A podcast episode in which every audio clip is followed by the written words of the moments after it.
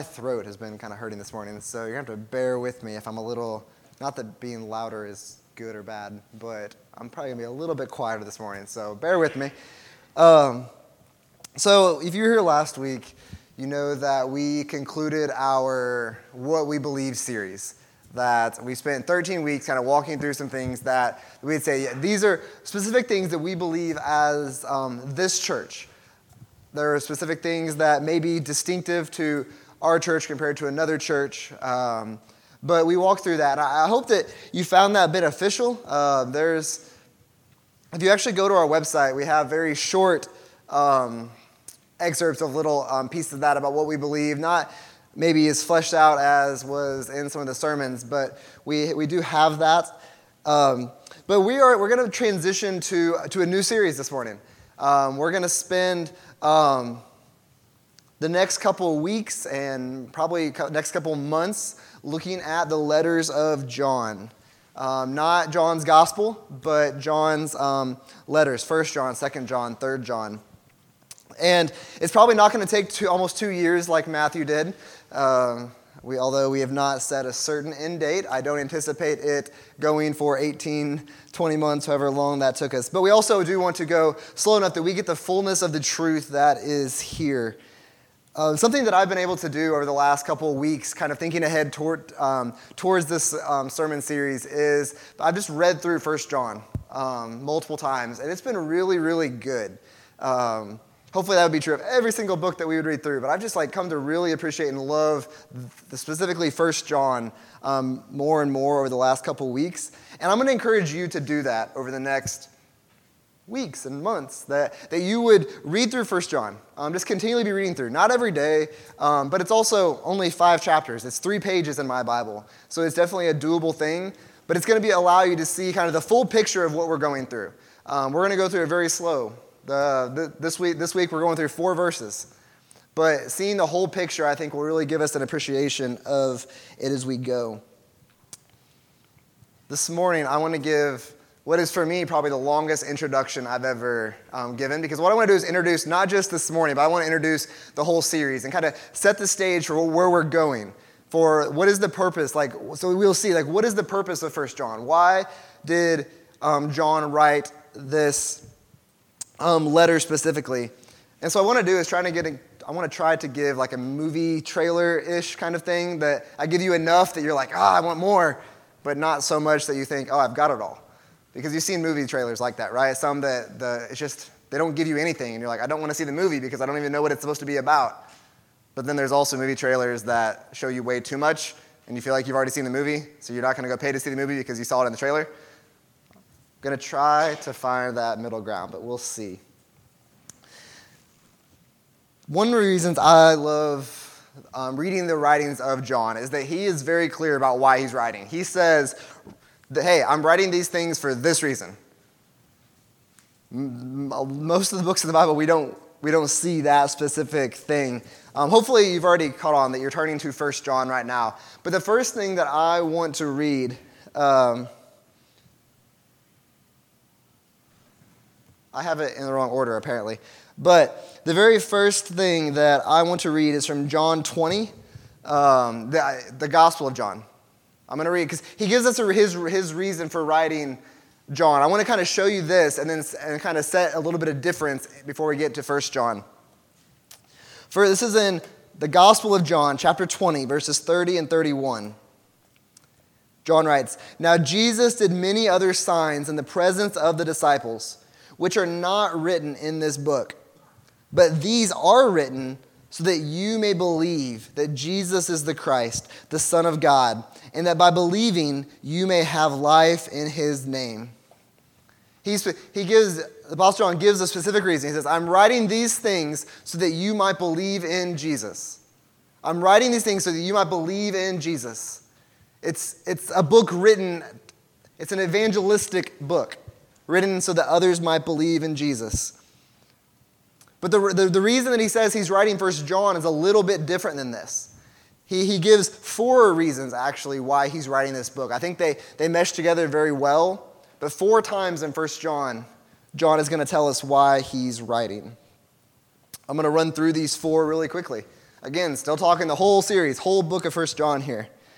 I'm going to go through them in reverse order, actually. So, the first time, or the last time he says that, the first time I'm going to talk about it this morning is in 1 John chapter 5. 1 John chapter 5, verse 13.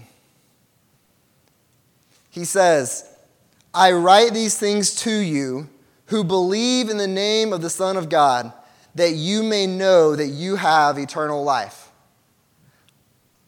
There's a difference then than what he said in John. In John, he said, I write these things to you, you might believe in Jesus.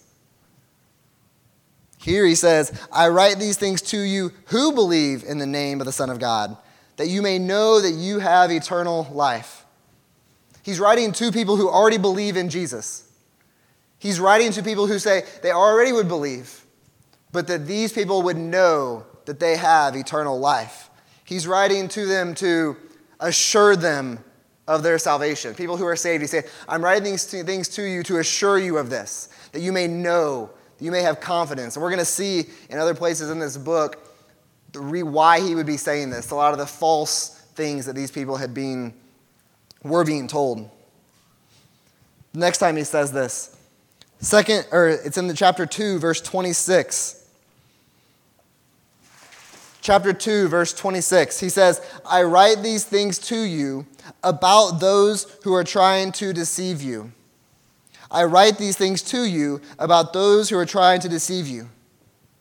So he's writing to correct some, some false things that are going on, to, to correct some false teaching. And this is something that's going to kind of run through the entirety of First John. But the importance of understanding correct belief that, that that understanding belief would lead to the obedience of the followers of Jesus. They would obey Jesus, but that would, and that's expressed most in the way that they love, in the way that followers of Jesus love one another, the way they love people outside the church. We're going to see this a couple different times. Now, chapter 2, verse 1. John says, My little children, I am writing these things to you so that you may not sin. I'm writing these things to you so that you may not sin. He's writing to these Christians in a, in a way, he says, I'm writing these things so that you won't sin. He's, he's going to be encouraging them to pursue holiness. Peter would say, Be holy as God is holy. John is writing them so that writing to them so they may not sin. And then chapter 1, verse 4, John says, And we are writing these things so that our joy may be complete. We are writing these things so that our joy may be complete.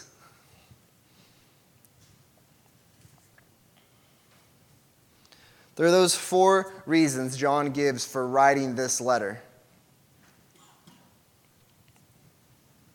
He's writing to assure believers of their salvation. He's writing to, to make sure everyone's believing the sound doctrine, correct doctrine. He's encouraging them to pursue holiness. And he's writing to them so that their joy may be complete.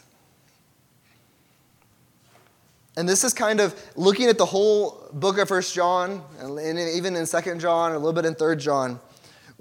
These things are really things that we want us as CRC, us as this local church, to, to understand. Like we've been, we've been talking that we want the believers of CRC to be assured that they are saved, not because of what they've done, but be assured of their salvation because of Jesus. But we also want this assurance to lead us into holy living. The, this assurance of salvation would not be for assurance sake, but would be to lead us to live our lives as God would have us live our lives. And that this be displayed in the way that we love.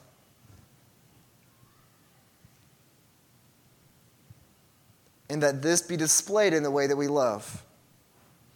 And John's going to get into that and, and how that love is displayed.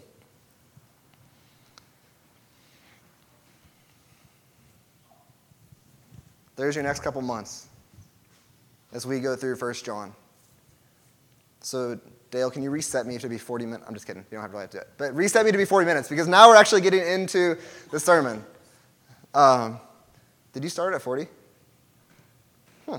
All right, 10 minute sermon introduction. All right, cool. Um, so I'm going to read 1 John chapter 1, verse 1 through 4. This is really John's introduction to this letter, and I think it's going to be huge for us to see where he's starting his letter.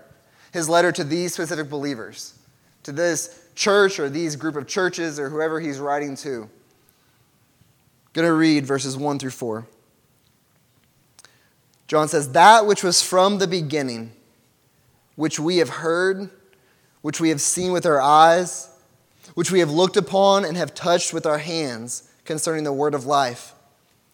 The life was made manifest, and we have seen it and testified to it and proclaim to you the eternal life, which was with the Father and was made manifest to us. That which we have seen and heard, we proclaim also to you, so that you too may have fellowship with us. And indeed, our fellowship is with the Father and with his Son, Jesus Christ. And we are writing these things so that our joy may be complete.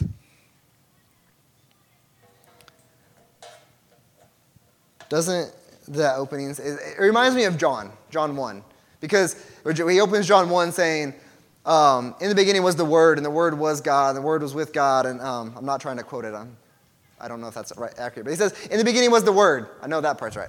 Um, but it's a little confusing. It can be confusing until you understand what the word, what is the word he's talking about. And I think this is very similar. Because he doesn't say exactly the name of what he's talking about. He says, that which was from the beginning. He says, the life. He says, that which we have seen and heard. And it can be a little confusing until we see that he's talking about Jesus. Because if you read that understanding he's talking about Jesus, he says, Jesus was from the beginning. John saying, This is who I've seen, I've heard, I've touched. Jesus was made manifest to us. This eternal life that was with the Father was made manifest in Jesus. So it, it, we've got to understand that he's talking about Jesus here. That's, that's, that's who he's talking about. That Jesus was from the beginning. John's experienced him. John's been around him. He's seen him. He's touched him. He's heard him speak.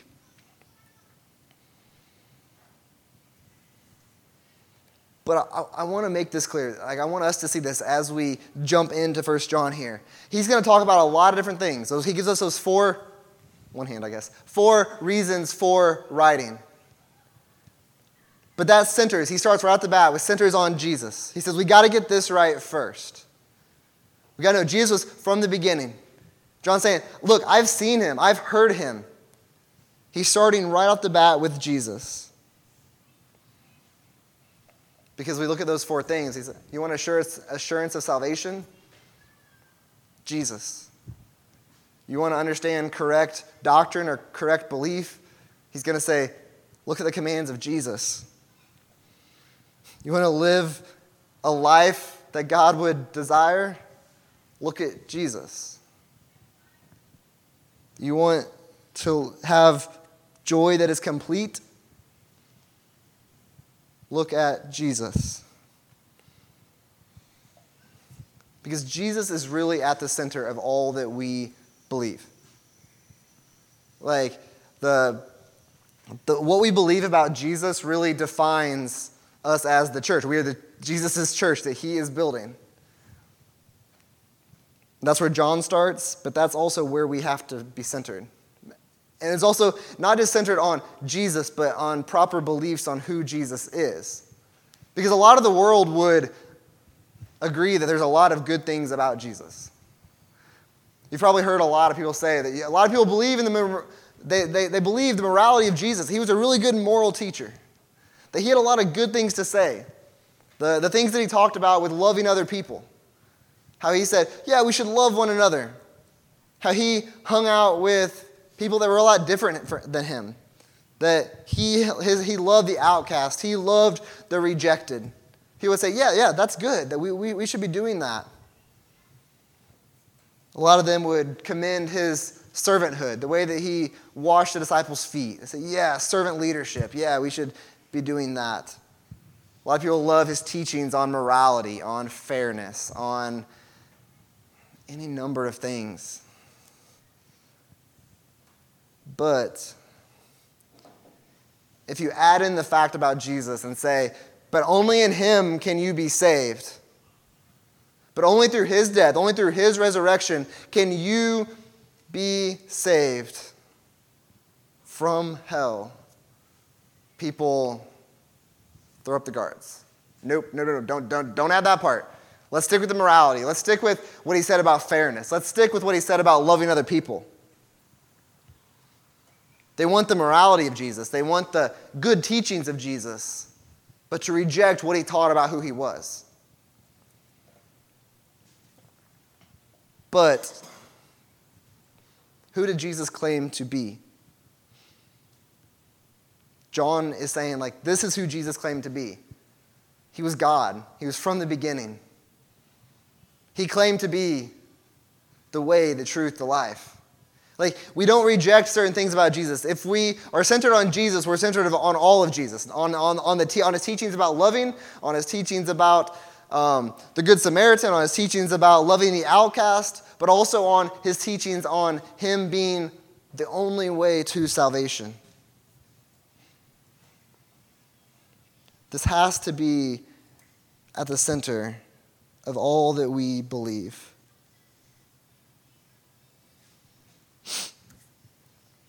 Look at verse 3 in 1 John. Verse 3, 1 John chapter 1. It says, That which we have seen and heard, we proclaim also to you, so that you too may have fellowship with us.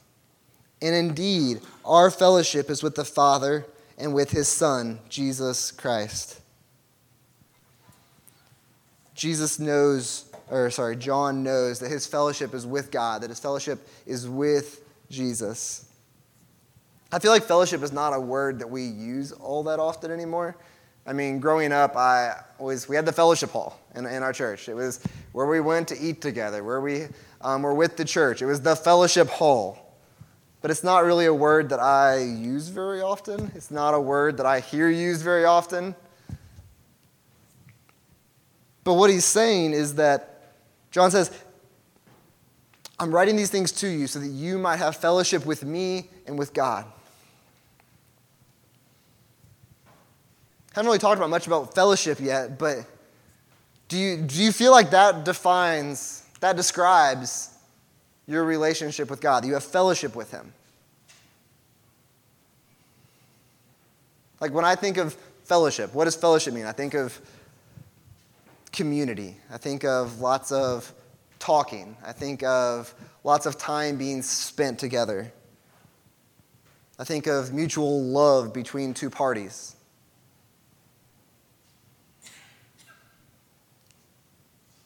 Does that, would you say that, that that describes my relationship with Jesus? So that you have fellowship with him. Because I think what John's talking about is he's saying that through Jesus, he's going to get into this more.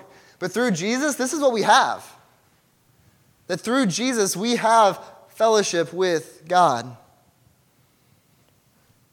It says when, when Jesus, through his death, through his resurrection, when he reconciled us to God, he brought us into relationship with God. Now we can have relationship because of Jesus.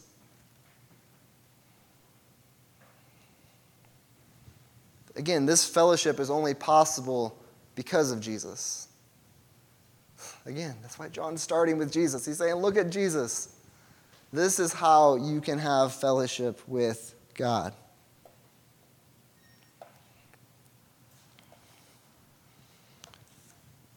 But what else does he say about Jesus here? Verse 1, he says, That which was from the beginning, which we have heard, which we have seen with our eyes, which we looked upon and have touched with our hands, concerning the word of life. I mentioned it earlier, but right off the bat, John saying, Jesus is God. In terms of, and Bella would say, Jesus is God and God is Jesus. She got some, some of her theology right. But so right off the bat, it's saying Jesus was from the beginning. Jesus was God. But then John says, and we've seen with our eyes, which we've looked upon and have touched with our hands. The same Jesus that was from the beginning, that was God, became man, lived among men. Like, think about what John is saying there. I've physically seen him. I physically have touched him. I, know him. John's claiming a relationship with him and then inviting others into fellowship with him, but also with God.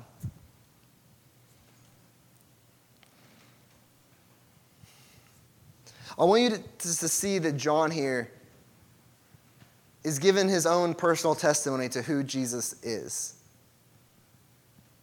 Personal testimony to who Jesus is. Again, I have seen him, I have touched him, I have heard him, I know him.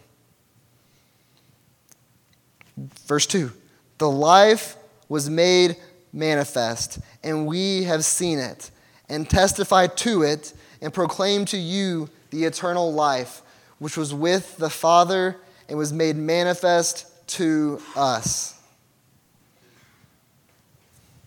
He's saying, again, I, he's saying, this is John. He's saying, I know Jesus. And this is what I, I'm testifying to you. I'm proclaiming this to you.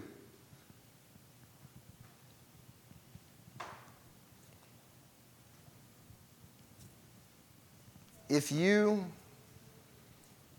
talking to Christians here, if, if you know Jesus,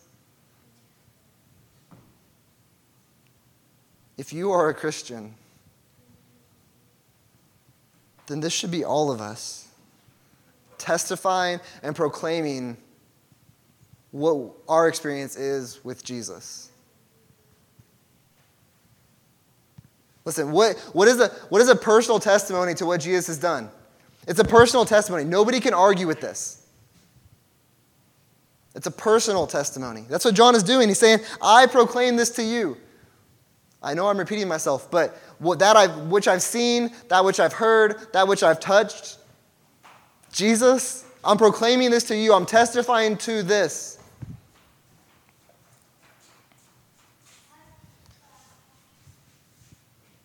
Listen, the importance of our personal testimony to what Christ has done in our lives is so, so important.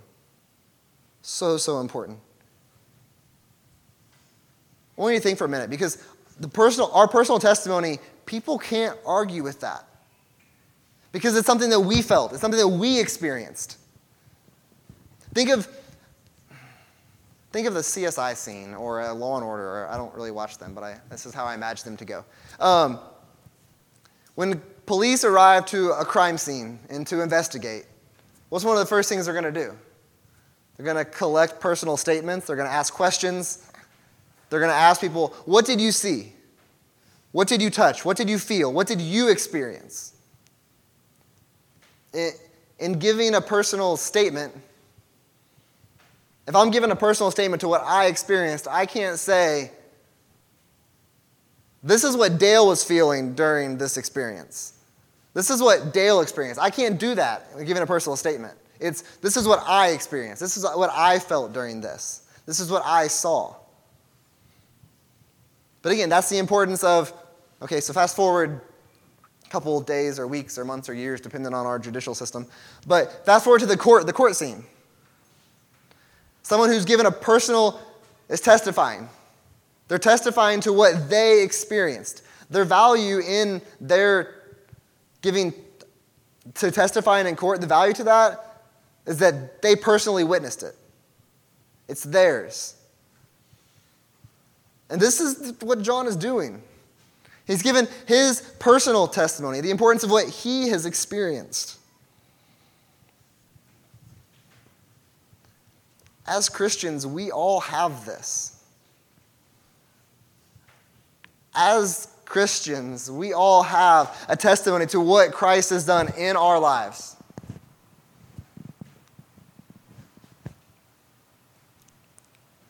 And if you say, wait, wait, what, what do you mean? We all should have this memorized. And I hope you guys never think that I'm just beating Ephesians 2 too hard, but Ephesians 2 is so good. I've got Ephesians 2 up here, but there's a lot of this that we should know. We'll see.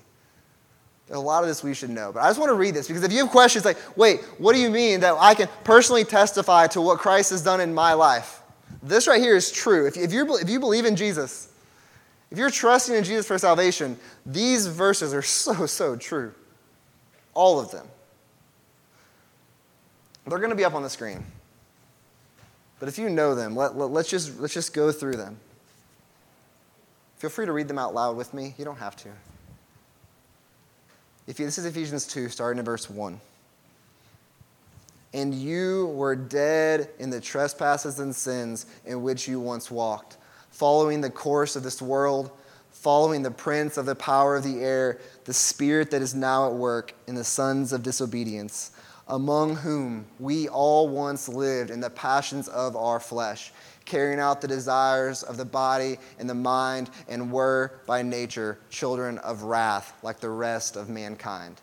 But God, being rich in mercy, because of the great love with which He loved us, even when we were dead in our trespasses, made us alive together with Christ. By grace you have been saved, and raised us up with Him, and seated us with Him in the heavenly places in Christ Jesus, so that in the coming ages He might show the immeasurable riches of His grace and kindness with us in Christ Jesus. For by grace you have been saved through faith. And this is not your own doing, it is the gift of God, not a result of works, so that no one may boast. Ephesians 2 1 through 9. You want to know what Christ has done? What the wonder of what Christ has done in your life? What is your testimony to what Christ has done? You were dead Christ made you alive. You were dead, and Christ made you alive. The details of all that, our stories are going to be a lot different.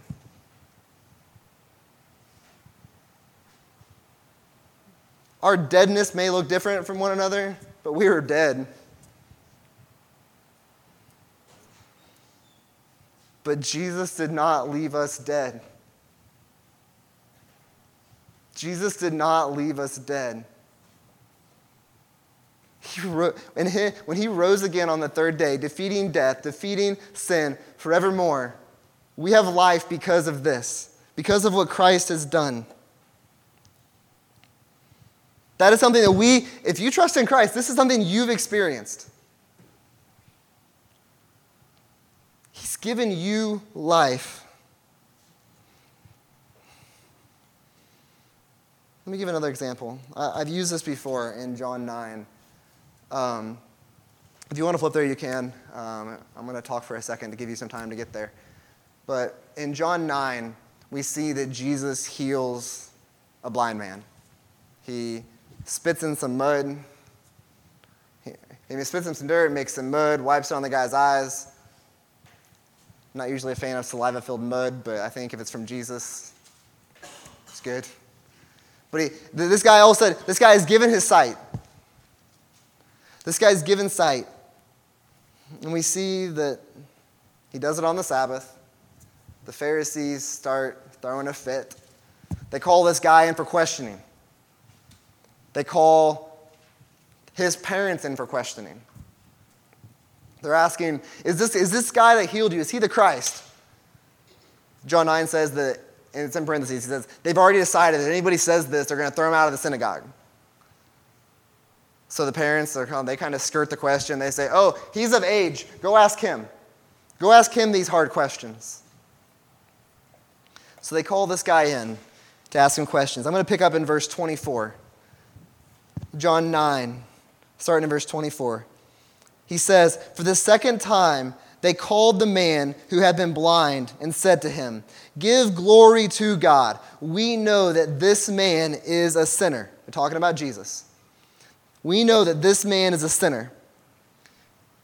the guy who was healed, he answered, Whether he is a sinner, I do not know. One thing I do know that though I was blind, now I see. These Pharisees are asking him all these questions about the person of Jesus. He's like, Is, is Jesus a sinner? There's whole theologies now that are built on whether or not Jesus sinned. We would hold to the fact that Jesus did not sin, perfect Son of God. But they're asking him these, these questions about the person of Jesus. And what does he say? He's like, I don't know. But what I do know is that I was blind and now I see.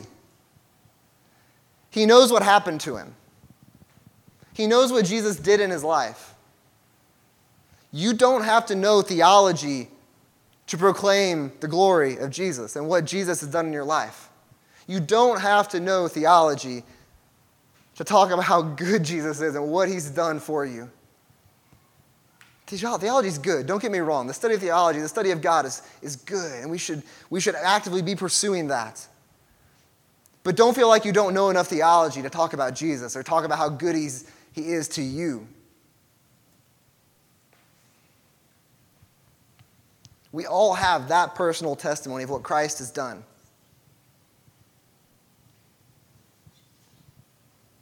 You may not have been physically blind,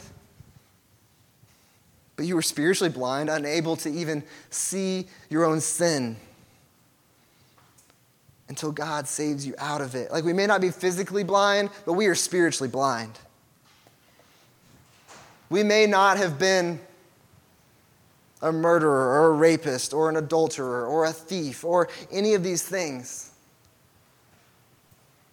But the Bible says we were dead, hopelessly dead, without hope. But Jesus gave life. But Jesus gave us life when we had none.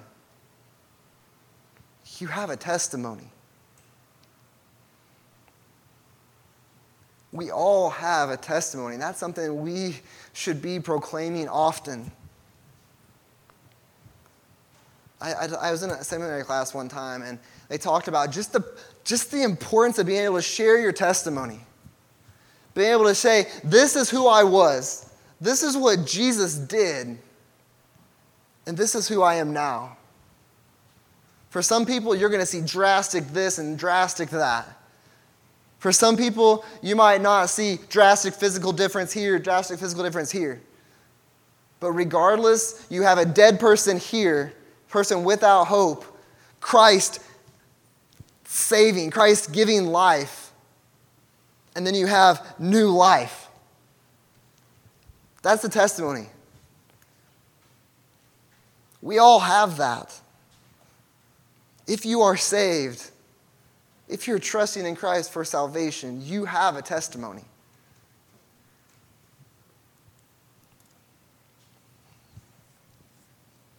The cool thing about a testimony is that it doesn't center on us. It is our personal testimony, but a testimony is not about us. The testimony is what Jesus has done. A testimony is what Jesus has done in our life.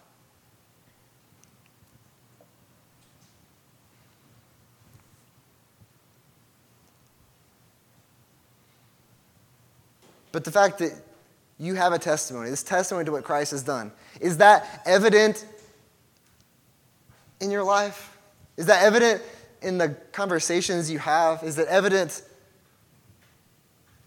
in the way that you interact with people? Is it evident in the way that you worship? Is it evident in the way that you seek to tell other people who Jesus is? Is it evident in the joy that is in your life?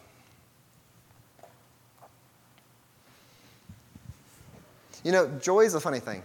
Um, telling someone who is suffering with depression or anxiety or the, the loss of a loved one, anything, say, just have joy. Just have joy. It's like telling someone in prison to say, just come out. Just, just leave. Just choose to have joy. Because joy is not something we fabricate. Joy is not something we just we just make. But look at back to verse chapter 1 verse 4 in 1 John. We are writing these things so that our joy may be complete. We are writing these things so that our joy may be complete. That our word is, is kind of confusing. If you have a, a paper Bible, you might have a footnote that says, well, it, some manuscripts say your. My Bible says, for our, our joy may be complete. Some say your joy may be complete. What we see is that when John says our joy may be complete, he's including your. Let me explain this. Hold on. So if I say, I brought bread today, I didn't, so I'm not claiming to bring bread. But if I brought bread today to complete our lunch, our lunch means it's also my lunch, but it's your lunch too. So John, John's saying, I'm writing these things so that our joy may be complete. Our joy. He's talking about his readers, but he's also talking about his. How, but how is he writing so that our joy may be complete? Remember what he's already said. He said, I've seen Jesus. I've touched Jesus. I know Jesus. I'm proclaiming these things to you. He's reminding them of who Jesus is that Jesus was God, eternal, but became man. He came to give life. And that the joy only comes from Jesus. Joy comes from Jesus. We're going to get to this more in depth in a couple, in a couple weeks, probably. But if you have your Bible, turn to John 15, the Gospel of John, chapter 15. Because here, Jesus, in John 15, Jesus is teaching that he's the vine and that his disciples, his followers, are the branches. He says that if he is the vine and they are the branches, that the, the branches don't survive without the vine. The branches must abide in the vine. And he's saying that so followers of Jesus must too abide in him. John 15, verse 11. John 15, verse 11. He says, These things I have spoken to you. This is Jesus speaking. These things I have spoken to you that my joy may be in you, and that your joy may be full. Jesus says, These things I have spoken to you, that my joy may be in you, and that your joy may be full. Where does joy come from? From knowing Jesus. For who we are because of Jesus. It comes through being transformed more and more into the image of Jesus.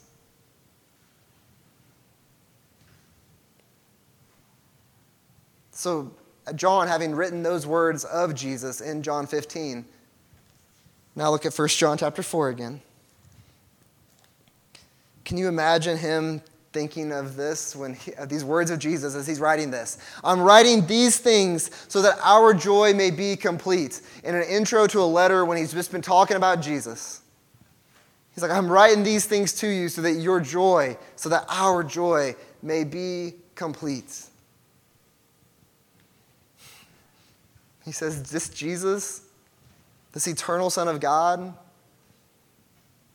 was here. He became man. I touched him. I experienced him. I saw him. He is the source of joy. John is proclaiming this truth so that his readers might be reminded of Jesus and be filled with joy.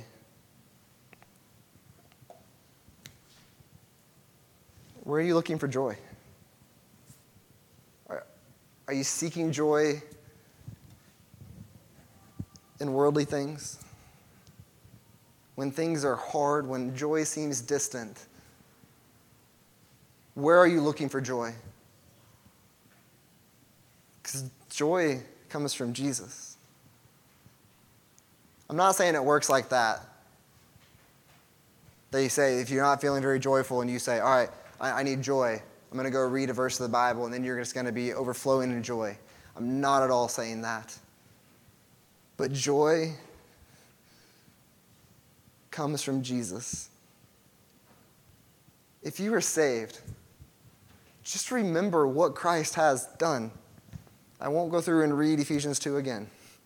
But, but, we have joy knowing that Christ has done it, that Christ has given life, that it is finished, that Christ has done all that is necessary. And just as he says in John 15, now he just says, Abide in me. If you're looking for joy, look at Jesus.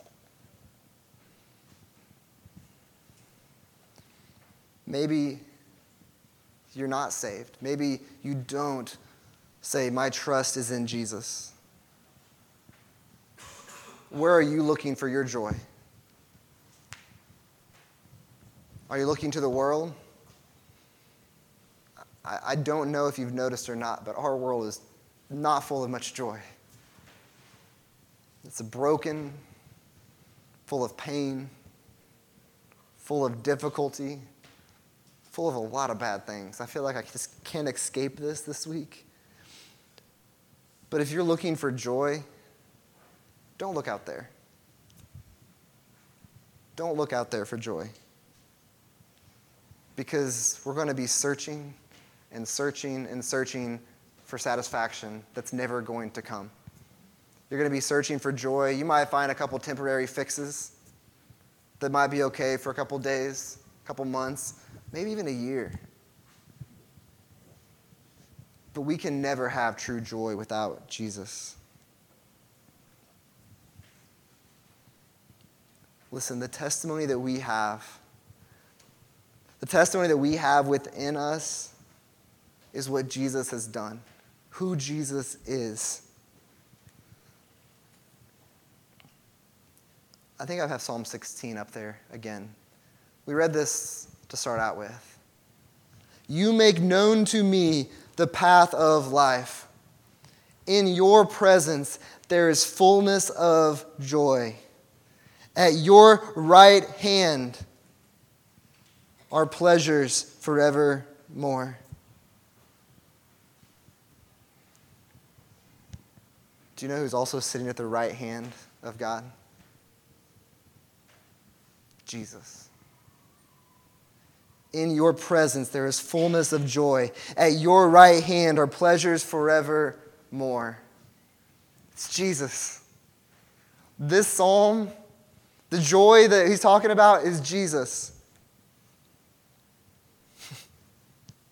it's Jesus. Like we can celebrate this. We can celebrate the joy is only found in Jesus, not in the world, but in Jesus.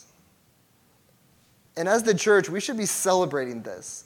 Celebrating the fact that we can personally testify to what Christ has done. We can personally proclaim this. We've experienced him. We know his goodness. We know who Jesus is. And we as the church get to celebrate that. It's a beautiful thing that we get to even do together on a weekly basis. We get to proclaim that Christ has done it, that it is finished that Jesus has paid it all. I just want us to look, at Jesus for our joy. Look at Jesus for everything because he has done it. Let's pray.